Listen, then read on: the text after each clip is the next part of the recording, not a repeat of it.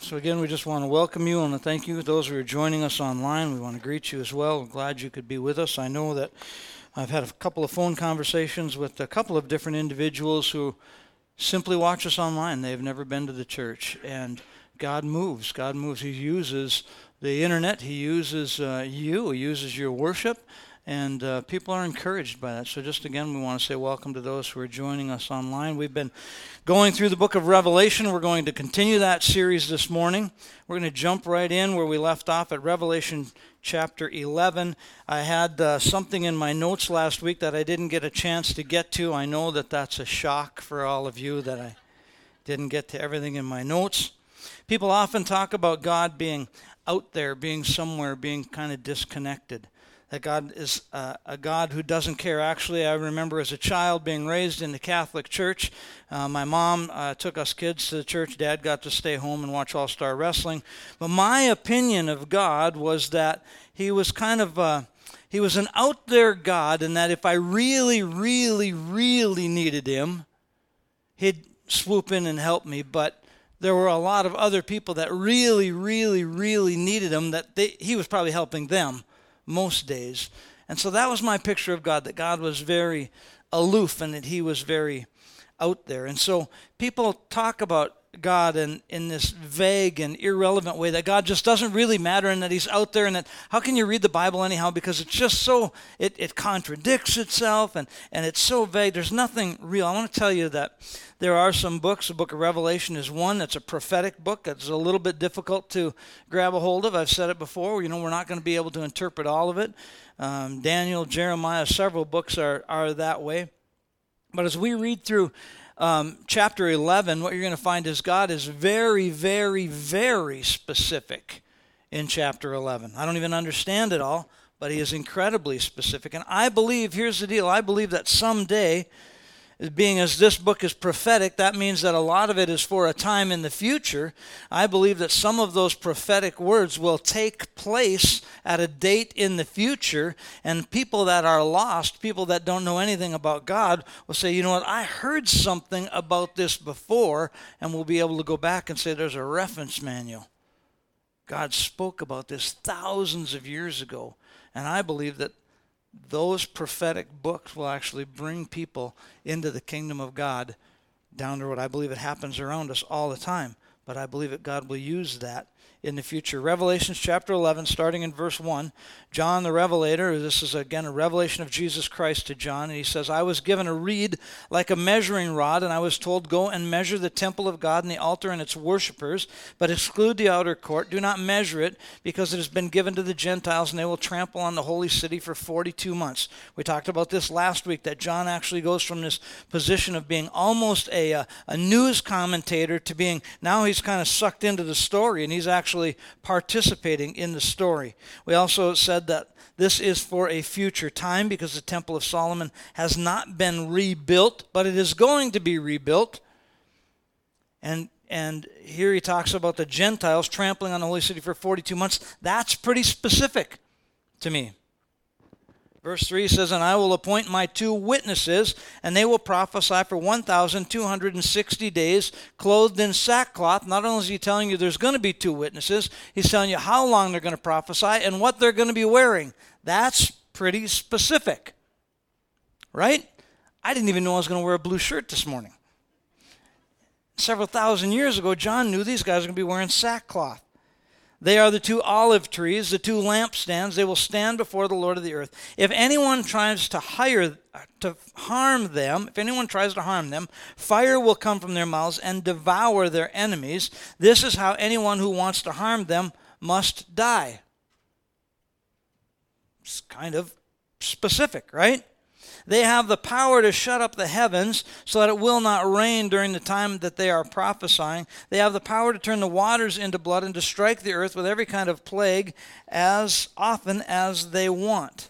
All that might sound crazy, but it doesn't sound vague, right? It sounds very, very specific. It's clear that these are two dudes you do not want to mess with. Or is that just me? You stand up against them and they're going to spew fire out of their mouth and that'll, that'll stop you. That's pretty specific. The testimony that we're reading about, uh, they can stop the, the water, they can call down plagues. That kind of sounds like some Old Testament stuff, does it not? Who does that remind us of? Well, stopping the, the rain from the sky, that, that kind of reminds me of uh, who? Elijah. What about the plagues? That kind of reminds me of Moses. When I look at these two witnesses, again, we see this prophetic. We don't get all the answers. We don't really know who this is. I've long had my own ideas about this, but my idea and six bucks will get you a cup of coffee at Caribou, but only one. My initial thought was that we were talking about Elijah. One of these two prophets would be Elijah. Malachi chapter 4 and verse 5 says, See, I will send a prophet Elijah to you before that great and dreadful day of the Lord the day the Lord comes. He will turn the hearts of the parents to their children, and the hearts of their children to their parents, or else I will come and I will strike the land with total destruction. Now, John the Baptist, we were told that he came in the spirit of Elijah, but John the Baptist is who? He's John the Baptist, right? He wasn't Elijah. I believe that there is a there is a I don't even quite know how to say it. I believe there's a movement going on in the church right now. You may call it like the spirit of Elijah or the intent of Elijah, where I believe there are there are many pastors who are preaching the word of God, and what they're, they're part of what's going on is they're turning the hearts of the children to their father and the hearts of the father to the children. I believe that that's going on currently in our world today. We we are kind of living some of that. Second Kings we see uh, 2 Kings chapter 2. When they had crossed, Elijah said to Elisha, Tell me, what can I do for you before I am taken from you? Interesting phrase. Elisha's been following Elijah, watching everything that he does. He's a, it's a mentor relationship.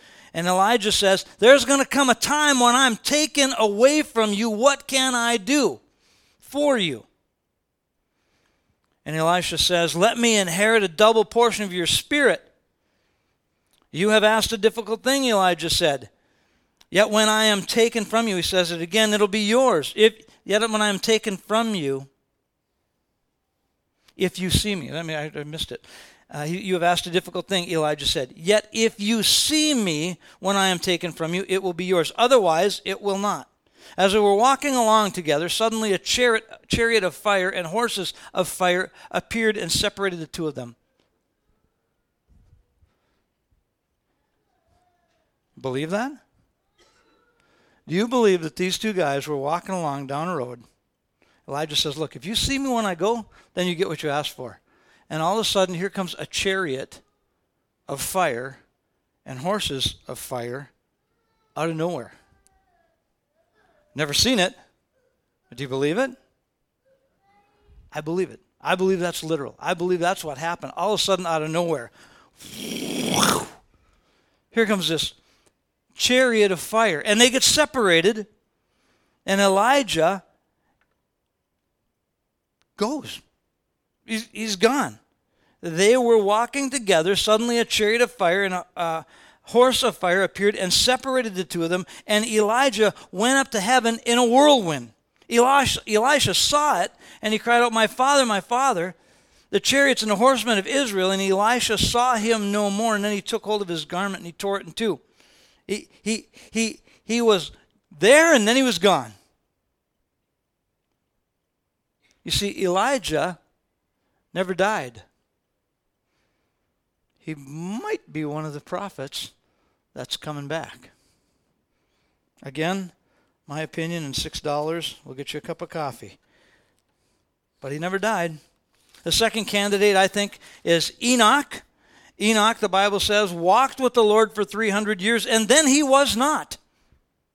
Now, I'm not sure how far you can walk in 300 years, Bryce you know, hey, every every other day we come back to Enoch. He walked with the Lord every day. Maybe one day he just said, "You know what, Lord? We've been walking for a long time. We're probably closer to your house than we are to mine. Maybe we should just stop over."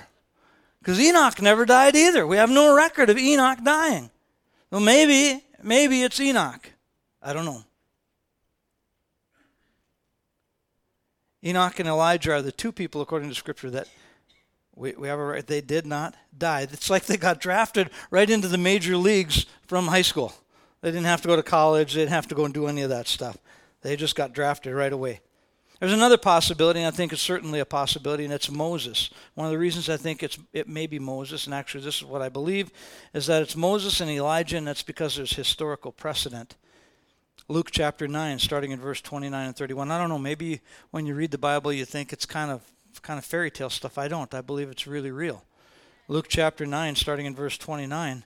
As he was praying, the appearance of his face changed, and his clothes became bright as a flashing of lightning. Two men, Moses and Elijah, appeared in glorious splendor, talking with Jesus, and they spoke about his departure when he was about to bring fulfillment at Jerusalem. These guys represent, I believe that Moses represents the law and Elijah represents the prophets. And now I, I could be wrong, but I believe these are the probably the two prophets of Revelation. Regardless of who they are, what's their job here? Well, in Revelations chapter 11, starting at verse 6, says, They have power to shut up the heavens. We read that. Will not rain during the time they are prophesying. They have the power to turn the waters into blood and to strike the earth with every kind of plague as often as they want. So we see that they're prophesying, but what we need to understand is in the original language of the New Testament Greek, prophecy is not necessarily predicting the future. It can be, and it may include that, but it is not entirely that. Matter of fact, in the get this, in the original language of the Greek, prophecy, that word literally means to tell forth the truth, to speak, to proclaim, or to preach. I believe the primary objective here is for these two prophets to stand up and to declare the truth for three and a half years. That's what they're going to do. They're going to stand up and they're going to declare the truth of the gospel of Jesus Christ in the latter half of the tribulation. Maybe it's a, a three and a half year dissertation on the life of Christ. Maybe they're going to talk about everything that took place during his ministry season. I don't know. Maybe they're going to take people through all the promises of the Old Testament. Can you imagine how much you can say in three and a half years? You can say a lot in three and a half years. And these witnesses are going to be opposed. But that's nothing new.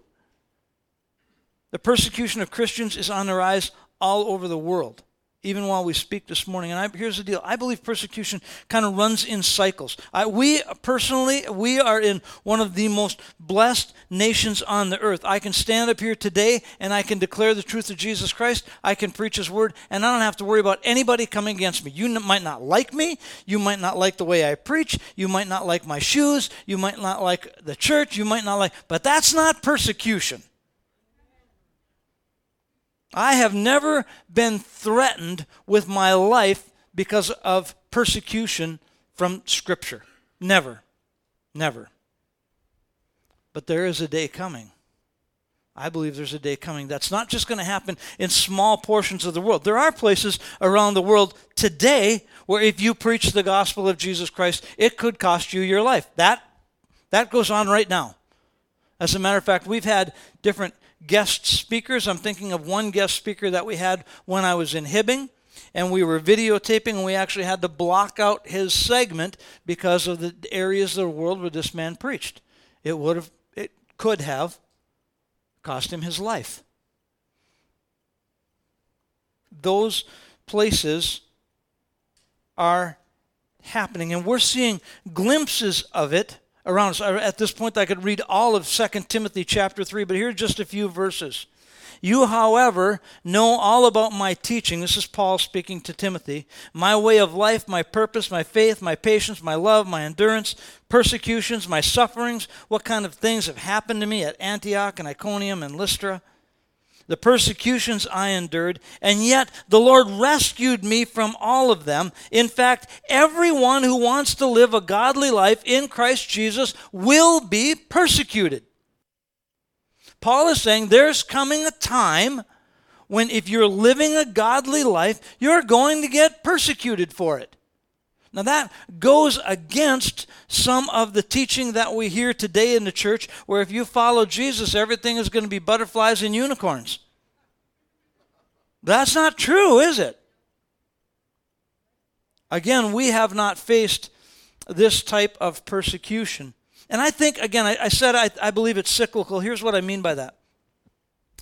Uh, 17 times in the Old Testament, we hear the children of Israel calling out to God. They're in such, they're in bondage, they're in slavery, they're in such depravity, there's so much sin going around, on around them. And somebody happens to find the scrolls and they start reading through the scrolls and they go, Oh, here's prophecies. And they call out to God and God delivers them. And when God delivers them, then they, they spend the next several years, maybe the next several decades, maybe the next couple of generations, honoring the Lord, blessing the Lord. And then somebody gets a wild hair that, you know what, this whole God thing is really not such a big big deal and I can kind of do whatever I want to do. And they begin to walk away from the Lord. And as they walk away from the Lord, maybe it takes decades, maybe it takes generations, but that depravity, the humanness, the carnalness sets back into the church, into the life of the church. And the next thing you know, we're not walking after God at all again. We see this cycle 14 times in the Old Testament, but I believe it's around us all the time. Churches walk in blessing. The next thing you know, we don't really have a need when we get to that point where we're not really needing so much, then we're not praying together, and we're not reading God's Word together, we're not encouraging one another, we're not building one another up, we're not exhorting one another to do righteousness and to live rightly. And the next thing you know, we kind of go off track and we do our own thing. Anybody else, or is that just in my life? Right? And I think we get to that point where where we face just a little bit of persecution, well, it's not such a big deal. Let's describe what happens next to these witnesses in Revelation chapter 11. Three and a half years, they're declaring, they're, they're prophesying, they're declaring. Verse 7 Now, when they have finished their testimony, the beast that comes from the abyss will attack them and overpower them and kill them and their bodies will lie in a public square in a great city, which is figuratively called Sodom and Egypt, where also their Lord was crucified. For three and a half days, get this, just get this.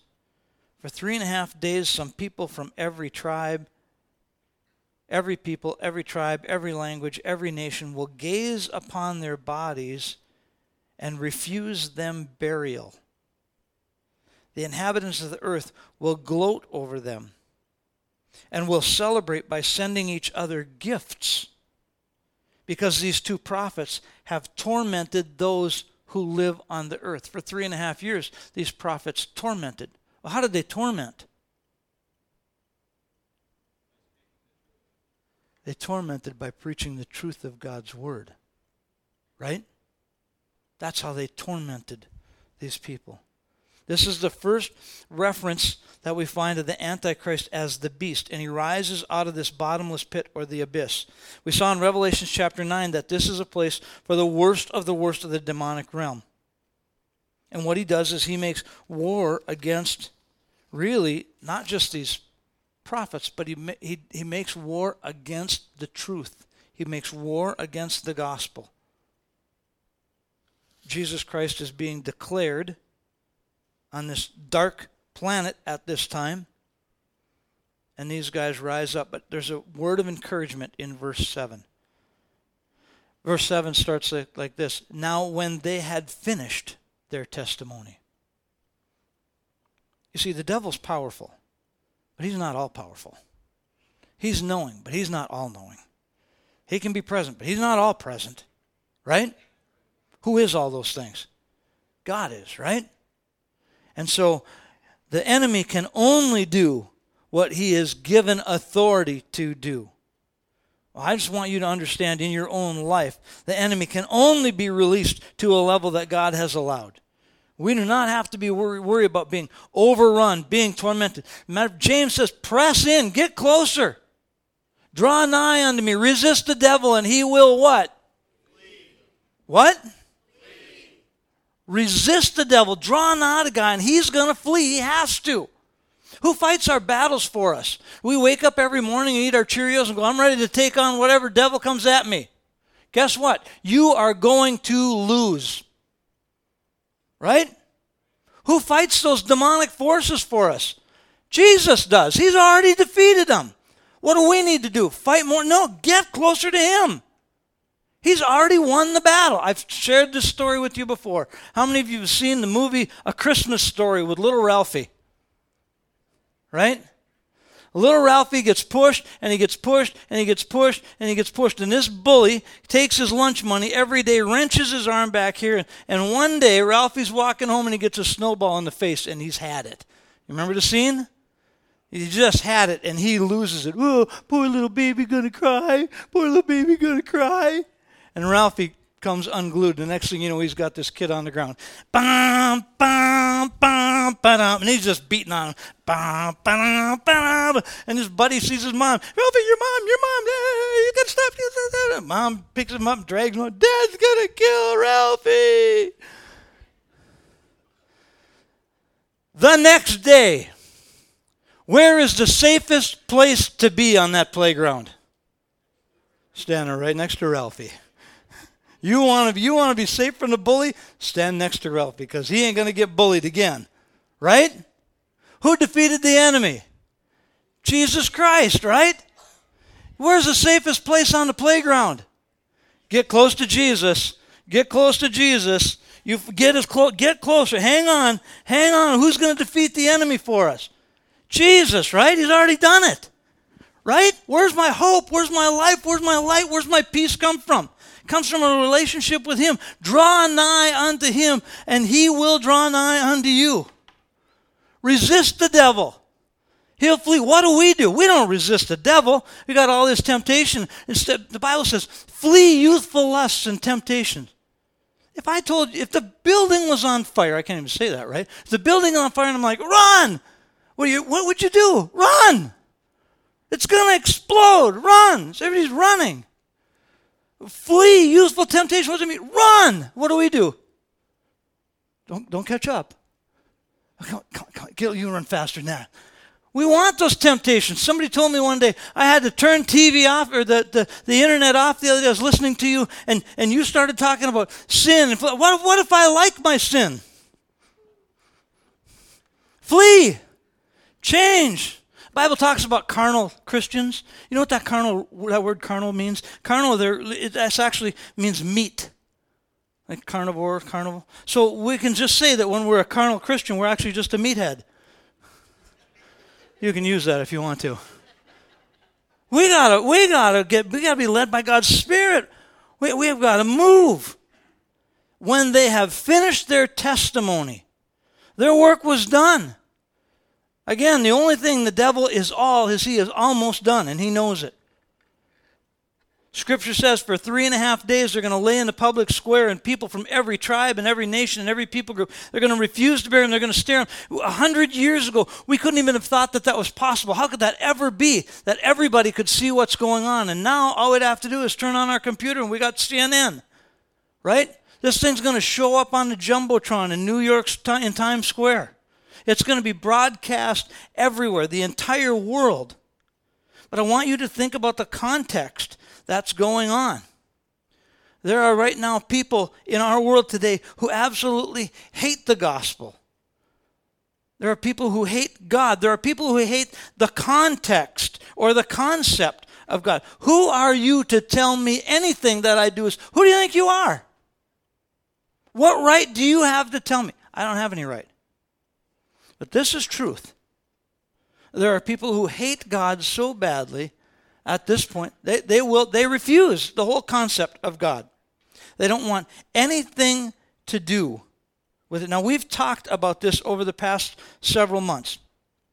We've talked about this.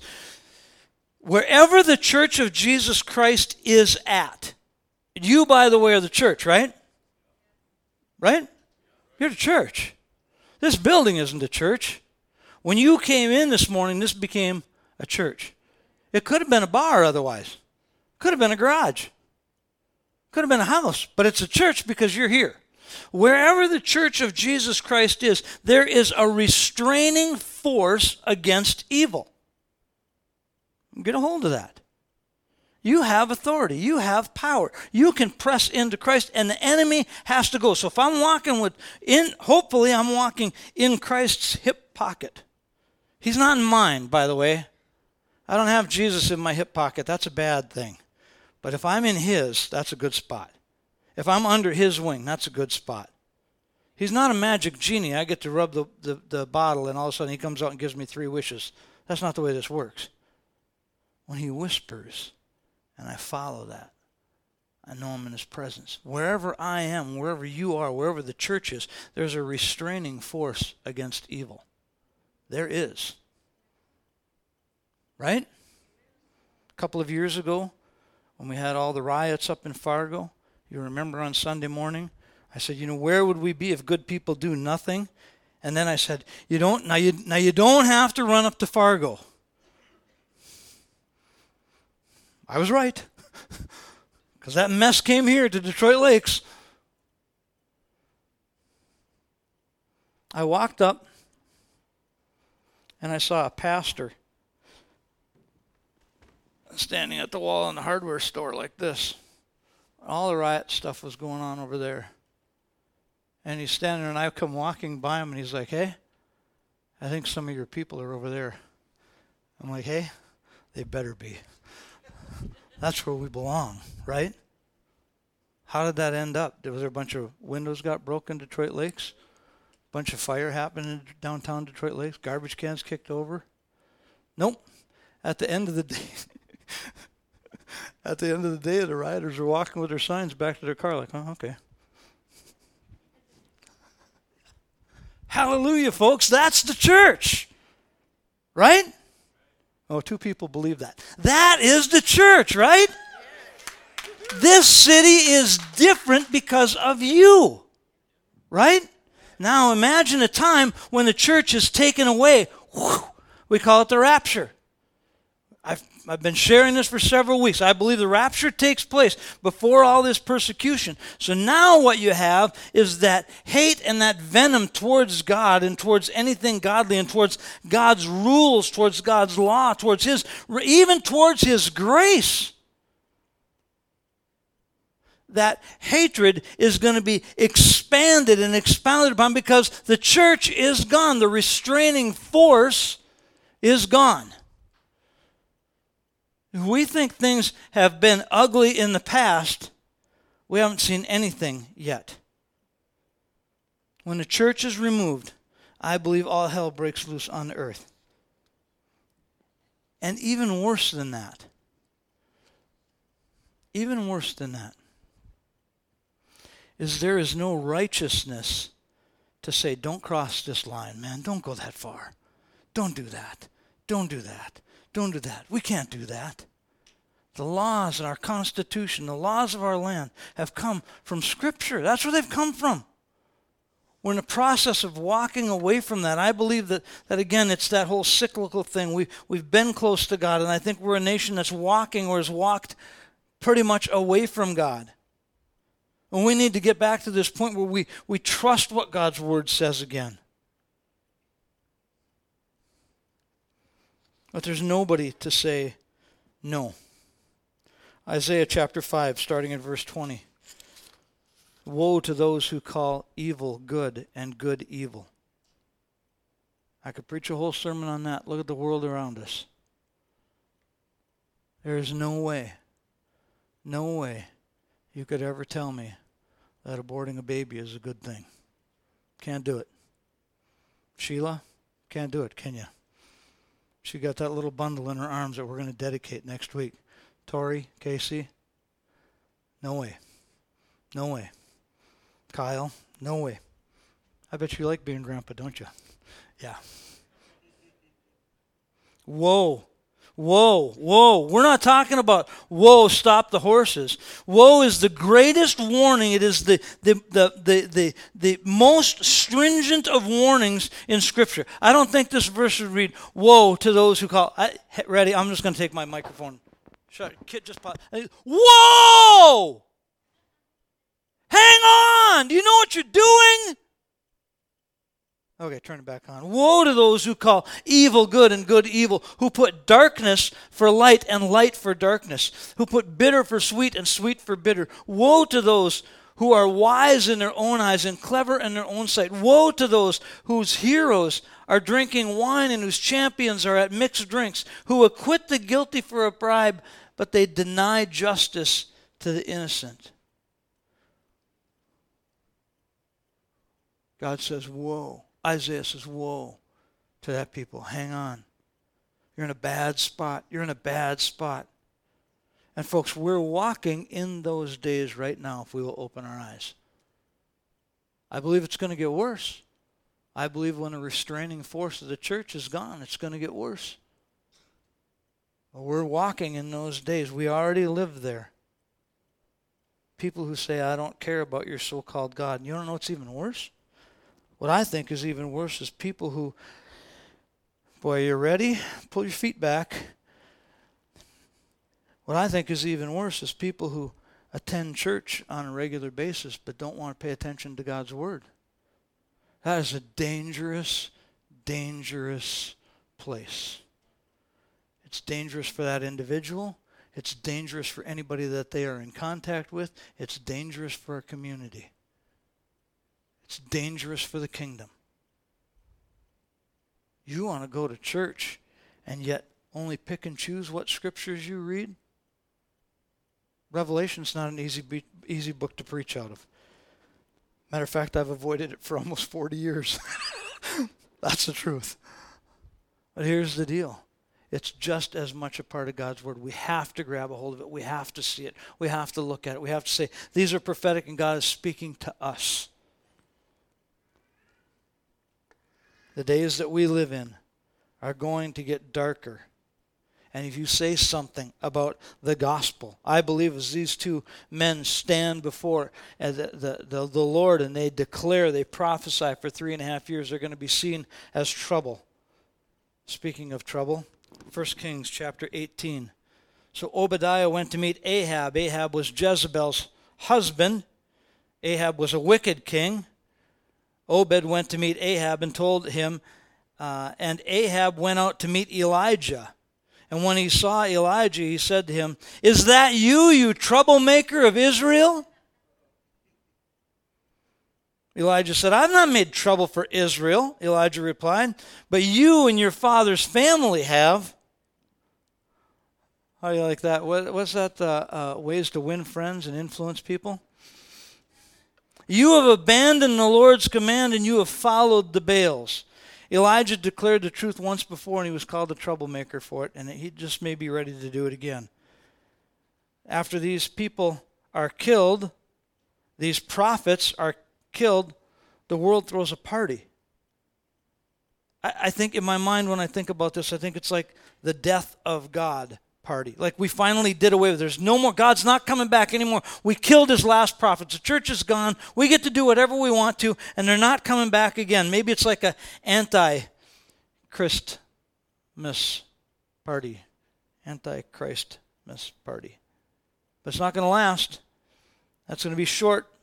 Revelation chapter 11 in verse 11. That after these three and a half days, the breath of life from God entered into them, and they stood to their feet, and terror struck those who saw it. Okay, okay. Maybe I got the wrong prophets. Maybe I've got a whole bunch of things wrong. But here are two dead guys laying in the street for three and a half days. And they're on camera. And they're watching them. And not 24 hours. And we're sending gifts to each other. And all of a sudden, somebody moves. Like, whoa, did you see that? See what? His finger, man, it's moving. And they get up. Man, that was a good nap. And they come to life. I want to see CNN explain it away. I just want to see it. Well, no, you know, this was a trick. We're pretty sure that this did you smell them though? Like I smelled them. There was, there was a, I want to see him explain it away. Sure, I just don't think it's going to happen. then they heard a loud voice from heaven. So not only do they stand up, but then we hear this loud voice from heaven saying, Come up here. Like, shut off the mic. Shut off the mic. We can't let people hear that. Who said that? Where did that come from? I'm sorry, but I, you know, I read these things and it just. And they went up to heaven in a cloud while their enemies looked on. They're sending gifts to each other. T shirts. We killed the prophets and God's dead. Not. Thinking that thing might have burned right off their chest when it happened. They're gone. And people watched it. CNN's filming it. ABC's there. CNN is there. They might even bring the sports channel. Everybody's going to see what's going on. Not, not only everybody, but everybody, like the whole world, is going to see this. How do you explain it away? Well, go ahead and try because verse 13 says, At that very hour, there was a severe earthquake, and a tenth of the city collapsed. 7,000 people were killed in an earthquake, and the survivors were terrified, and they gave glory to the God of heaven. And the second woe is past, and the third woe is coming. These are ugly days, folks. Verse 15. I'm going to have notes to start next week. start verse 15. The seventh angel sounded his trumpet, and there was loud voices in heaven which said, The kingdom of the world has become the kingdom of our Lord and of his Messiah, and he will reign forever and ever. And the 24 elders who were seated on their thrones before God fell on their faces and they worshiped God, saying, We give thanks to you, Lord, uh, Lord God Almighty, the one who is and was, because you have taken your great power and you've begun to reign. And the nations were angry, and your wrath has come, and a time has come for the judgment, judging of the dead, and for the rewarding of your servants, the prophets, and your people who revere your name, both great and small and for destroying those who destroy the earth. Then God's temple in heaven was opened. And within his temple, I want you to get this. I want you to understand this. I want you to get this. All of a sudden, just like when Stephen was being, in the book of Acts, when Stephen was being martyred, he looked up and he, and he caught a glimpse into heaven. Here, uh, the, the God's temple is opened up. And within his temple, uh, be able to see. John was able to see. I believe these, these prophets were able to see the Ark of the Covenant. They were able to see inside of the temple. There came flashes of lightning and rumblings and peals of thunders, and earthquake and se- uh, severe hailstorms. I think what we see today in the world around us, just like the Ark of the Covenant, which has been lost for, forever, but like the temple, for example, the, the temple that's been lost is going to be rebuilt. That is simply a replica of what's in heaven already. The ark that was made here, I believe, is a replica of what's in heaven already. What we walk in, the Bible says that we don't we don't wrestle against flesh and blood, but against powers and principalities and spiritual wickedness in high places. God is spirit. Our real life is spirit. Our spirit man is the real man. Right? We get that, right? This body, we, we, we did a funeral for Cleo this week, but, really, Cleo's more alive than she's ever been. Right? Her tent, we put her tent in a box, but Cleo's more alive than she has ever been. And you and I, here, here the scripture says, we got a glimpse looking up into heaven. And what's in heaven is going to be far greater than anything you and I have ever experienced. There is life in which there's no pain, there's no sickness, there's no disease, there's no, there's no bad mouth, there's no, none of that's all gone. Sin's gone. This is just a, a shadow of what we are going to experience, folks. I could go on, but I'm out of time. Let's pray. Lord, I just thank you so much. There is so much life for us in this book. God, there is so much life that awaits us. Father, I believe that the church is going to have a real impact. I believe as we go out of this place, your word says that some water and some plant and some sow, and there's some digging, there's some tilling. We all have work to do, God. We all have a job to do, and some of it's going to be difficult, some of it's not going to be easy. And there might be days where we get some persecution. We're going to run into a little bit of that fire. But Father, we know, we know the reward is great. We know that this is nothing this, all of our difficulties here are nothing compared to the life that we have in Christ, nothing compared to the future which is to come. So, God, it is our choice. We choose to follow after you. We choose to try to listen and hear your Holy Spirit and walk in that truth and do what you've, you've called us to do. Sometimes it might be a difficult thing, God. We want to walk in that. We want to experience that.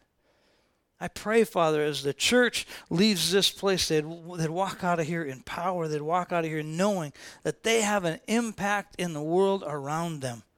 We are dispensers of your life and your hope and your peace and your grace in the world around us. And people that, that we know that say, Well, I don't want anything to do with that, at some point, they'll turn back and go, You know what? There was a seed planted many years ago. I just need to get back to that. I just need to get back to that. Help us to walk in that truth and that life. In Jesus' name. Amen.